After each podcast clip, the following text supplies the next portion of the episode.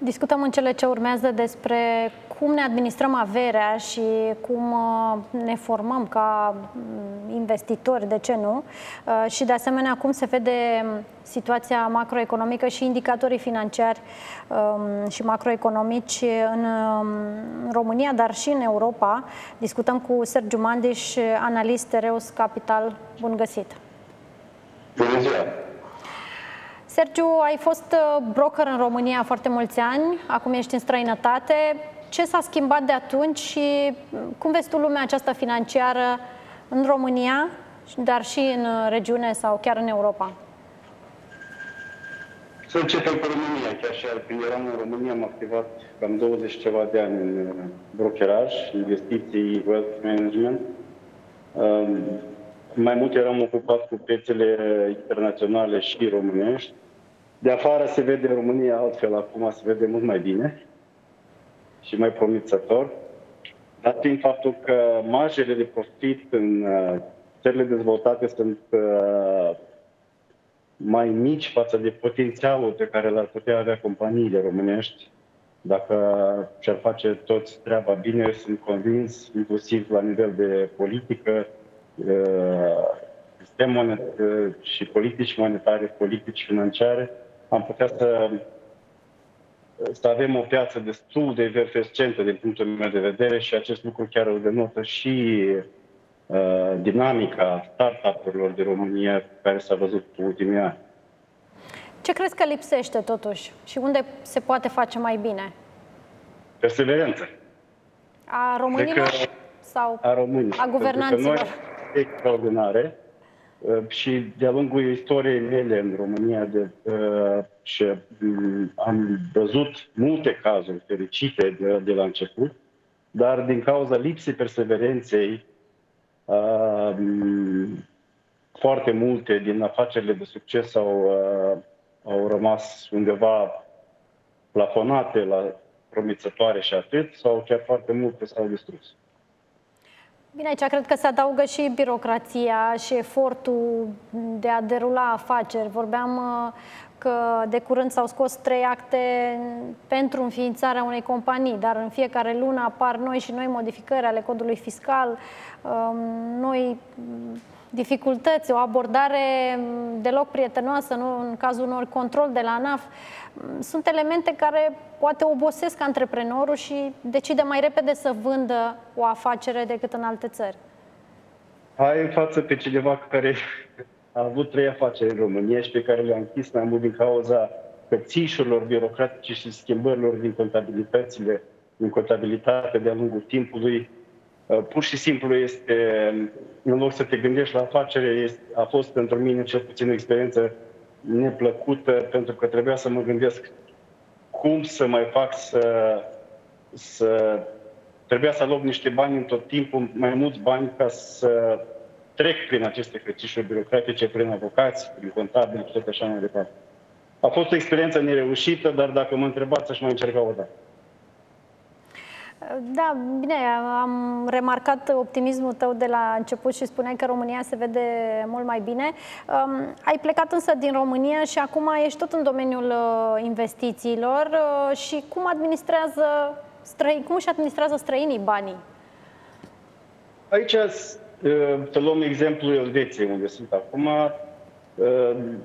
Uh, populația, în principiu, ca individ, fiecare cetățean are, uh, are cel puțin idee, are o educație financiară cât de cât de bază, ca să înțeleagă ce înseamnă să-și facă un buget al familiei, ce înseamnă să aibă o predictibilitate a cheltuielilor, ce înseamnă să aibă un control al costurilor, și asta e pilonul de bază pentru eventualele investiții care se fac din economiile care rămân din acest, din acest proces.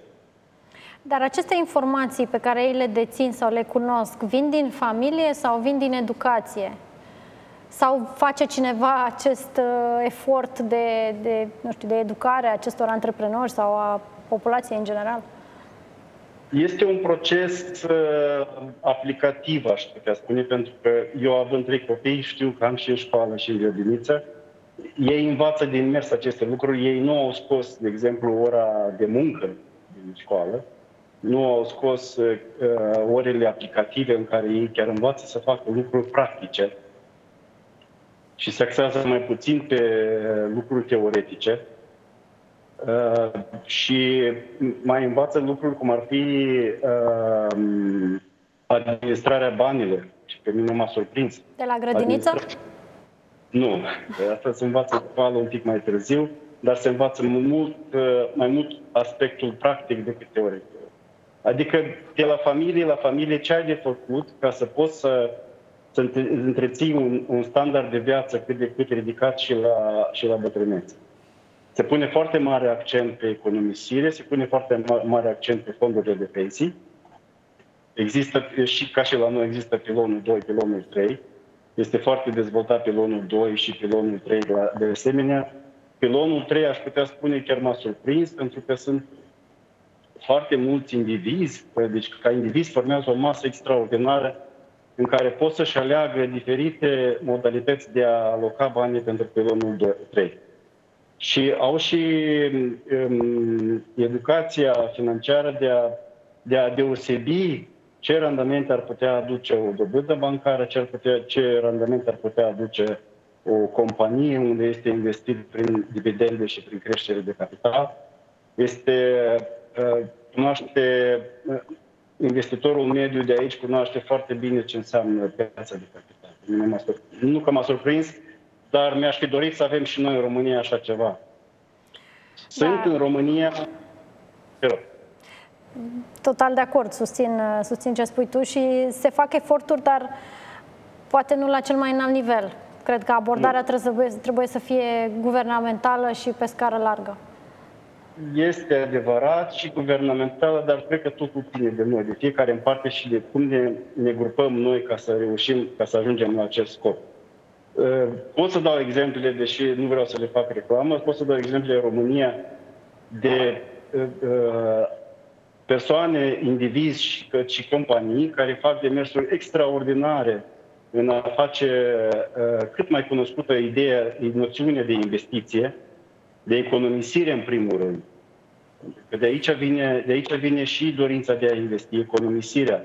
Noi, românii, nu avem, uh, din punctul meu de vedere și de experiența proprie ce am văzut și prin țară, nu avem cultura de economisire. Noi nu știm să deosebim ce, ce lucruri sunt importante pentru noi și ce ne așteptăm noi să facem după 60 de ani. Pentru că după 65 de ani, când ieșim la pensie, viața nu se termină, de începe pentru noi. Și atunci, dacă ai ceva, niște economii puse deoparte și deja ești familiarizat cu procesul investițio- investițio- investițional, va fi o activitate extraordinară pe lângă șah, să zicem, să monitorizezi investițiile, să citești știrile și chiar cărți de, de, de, de investiții. Sergiu, pentru că ne apropiem de finalul uh, discuției noastre, uh, dacă ai avea, nu știu, 1000 de euro sau 5000 de euro, în ce investi acum? Nu mă aș teme să fac investiții în acțiuni. Pentru că uh, investițiile în acțiuni, da- dacă vă uitați în niște grafice de-a lungul timpului, investițiile în acțiuni au demonstrat că pot să bată ca randament orice fel de alte investiții. Și când mă refer la acțiuni, mă refer la companii mari, solide, care au probabilitate foarte mare de a fi acolo și peste 100 de ani. Mulțumesc mult, uh, sunt în asentimentul tău, mult succes în tot ce îți propui. Vă mulțumesc și eu. O zi bună, vă.